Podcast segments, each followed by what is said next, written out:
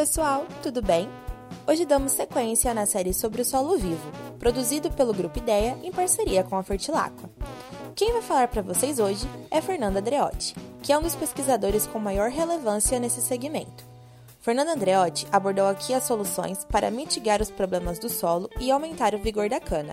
Falou, entre outras coisas, sobre como melhorar a absorção de nutrientes do solo pela cana e como aumentar a resistência da planta ao pisoteio e períodos secos e pragas.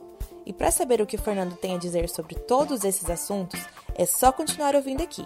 Eu garanto que você vai ficar surpreso com o tanto de benefícios que um solo bem nutrido pode gerar para a sua produção de cana.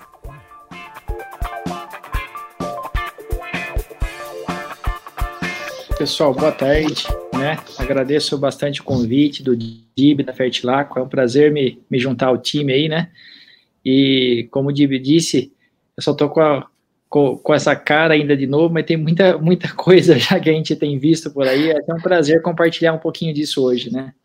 É, é, exemplo disso é que o Saulo foi meu aluno, a Doroteia é minha orientada, então acho que e se eu bobear, eu falo muito já, então são sinais de que a experiência está sendo acumulada, né? Então gente tem que se regrar. Uh, muito bem, né? Acho que o tema, o tema da, do webinar é super propício, porque é um tema que a gente demanda muita informação, vem sendo gerada muita informação na pesquisa teórica, né, que se tra tra traduz, que tra se transmite para a prática, sem dúvida nenhuma, e essa necessidade de informação, ela chega no momento que a gente já vê as coisas acontecendo. Eu falo, eu gosto muito de falar que a agricultura é um setor muito permeável para conhecimento, né?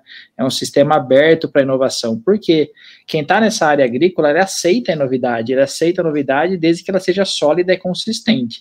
Então, a dificuldade que você vê, por exemplo, para um projeto de um carro chegar na, na, concessionária de 10 anos, na agricultura não, o negócio saiu, alguém transformou aquilo em tecnologia, no ano que vem está no mercado, né?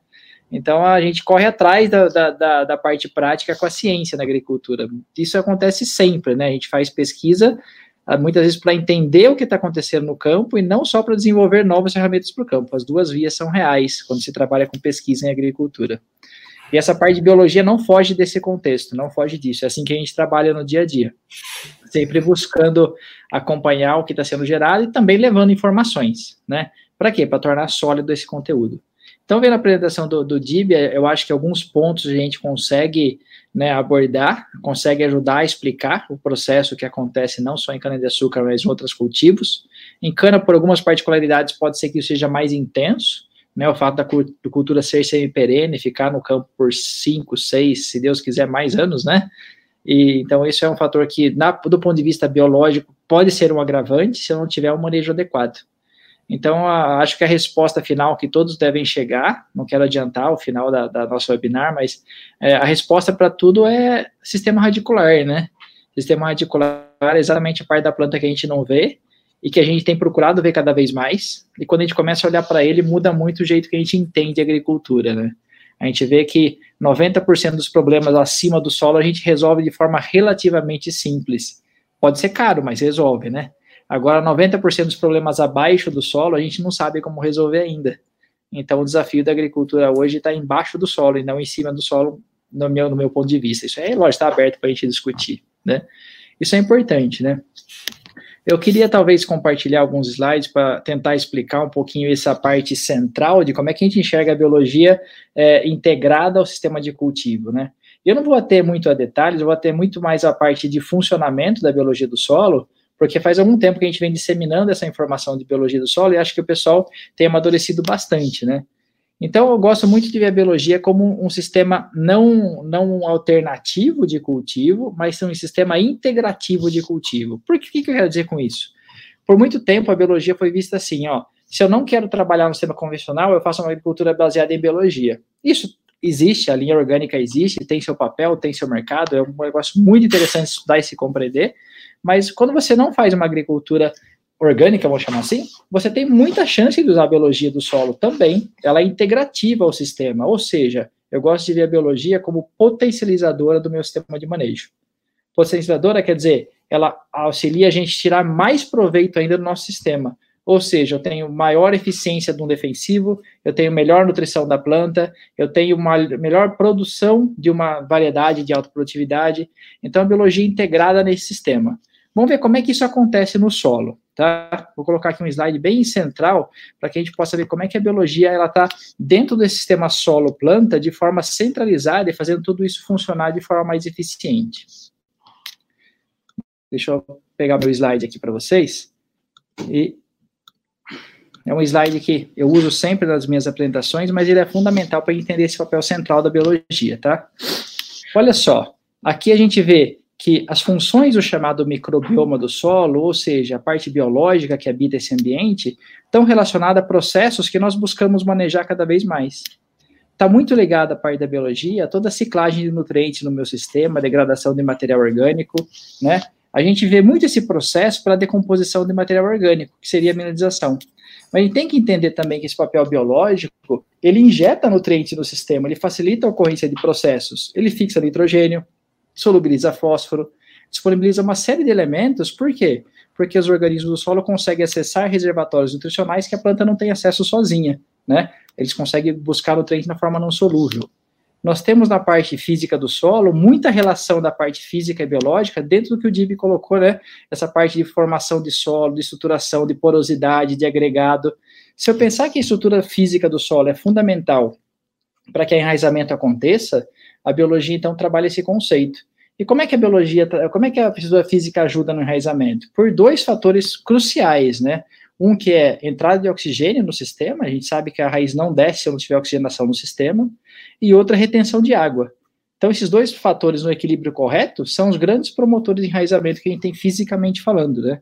Então, veja bem, a gente coloca um, um potencial nutricional da biologia, um potencial de criar ambiente na biologia, e aqui a biologia modulando o crescimento da planta, né?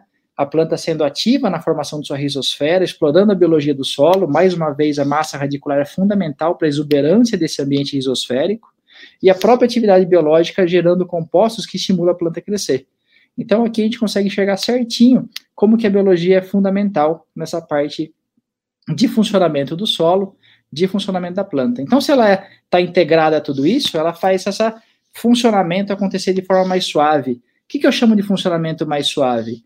Funcionamento mais suave nada mais é do que eu, a planta exigir menos de mim, o meu sistema ser menos é, dependente nossos, do, da, da, nossa entrada nele, o nosso o sistema de produção ser mais autônomo, ser mais independente, usando recursos naturais que estão ali, né? A pergunta que vem depois dessa é sempre assim, o que, como é que isso se comporta em áreas agrícolas, né? Eu vou voltar para o meu slide aqui para a gente ver isso. Ah, em áreas agrícolas, nós temos um processo de perda de biodiversidade, não porque a gente está matando o microorganismo de forma indiscriminada, mas porque nós estamos transformando o sistema, né? Transformando o sistema, a gente vai ter o quê? Uma mudança de cenário solo. Mudança de cenário solo quer dizer perda de matéria orgânica. Ah, mas no cenário cana não perco matéria orgânica, mas perde qualidade, né? Diversidade de matéria orgânica. Tem uma mudança de fertilidade, quer dizer, eu tenho nutriente solúvel nesse solo agrícola, uma coisa que não é realidade no solo nativo. Eu tenho uma mudança na parte física, devido à compactação, né? Preparo de solo.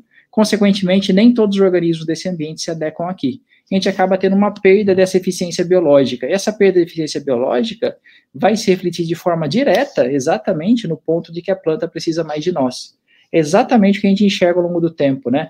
O manejo se intensificando, a necessidade da planta aumentando, e nem sempre nossas entradas no sistema refletindo diretamente produtividade. Reverter esse ciclo é o grande desafio, né? Reverter esse ciclo é o que a gente precisa fazer ou é o que a gente já está fazendo em vários cenários, e vendo os ganhos, né? Acho que o Saulo vai mostrar ali exemplos disso. Né? Tem muita coisa que a gente pode fazer para trabalhar esse conceito. Né? Como é que a gente reverteria isso? Né? Se a gente pegar esse slide como exemplo, a gente acha a primeira dica de reversão. Como é que eu vou recuperar um solo que está em processo de perda de qualidade biológica? Né? E esse processo ele vai se refletir exatamente ó, pela diversificação de plantas. Eu já volto no slide anterior para vocês entenderem o que acontece. Então, aqui, ó, uma das mágicas aí biológicas, né, isso não, não, se diz respeito só à biologia do solo, mas a toda a qualidade de um solo, né, se dá pela diversificação de plantas que ocupam meu, meu solo. Quando eu penso em diversificação de plantas num cenário cana, isso era praticamente inviável de se pensar ou de se fazer até pouco tempo atrás. Não tinha jeito de eu colocar outras plantas no meu sistema de produção de cana. Hoje já existem, né? Tem duas imagens aqui só para a gente refletir.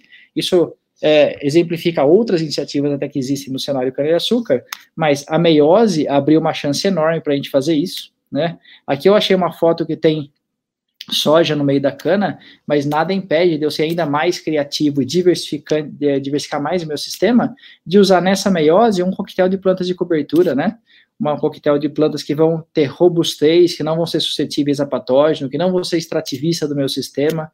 Então, colocar plantas que diversificam o material orgânico que entra no meu solo parece ser fundamental para vários processos. Vou dar um exemplo em cana, né? Em cana, a gente sabe da alta relação CN dessa palhada, desse resíduo de cana o que gera recalcitrância e sua decomposição. Está cheio de área de cana que tem muita matéria orgânica que não é ciclado, que não é transformado. Por quê? Porque a atividade biológica está estagnada pela falta de outros nutrientes ali.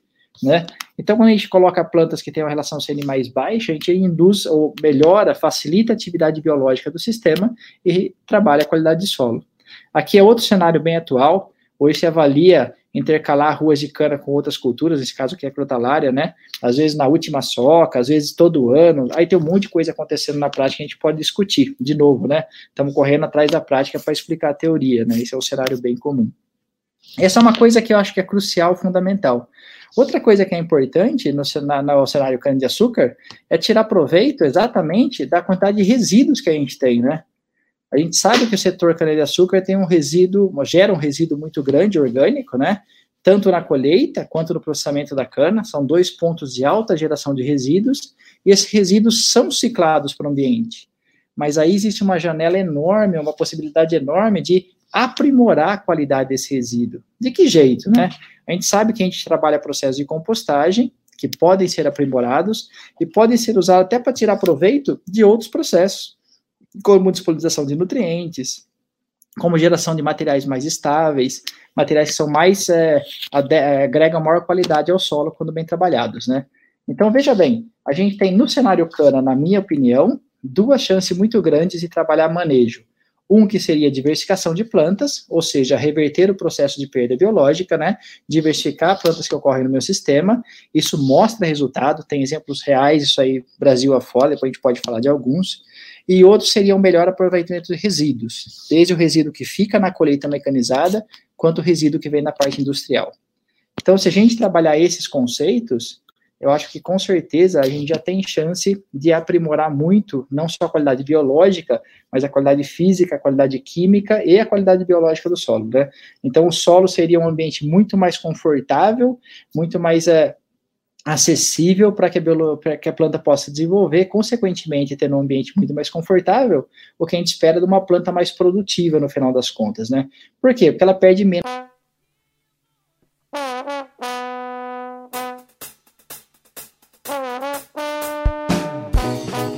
Agora você já sabe como manter o solo adequado para o plantio de cana, certo?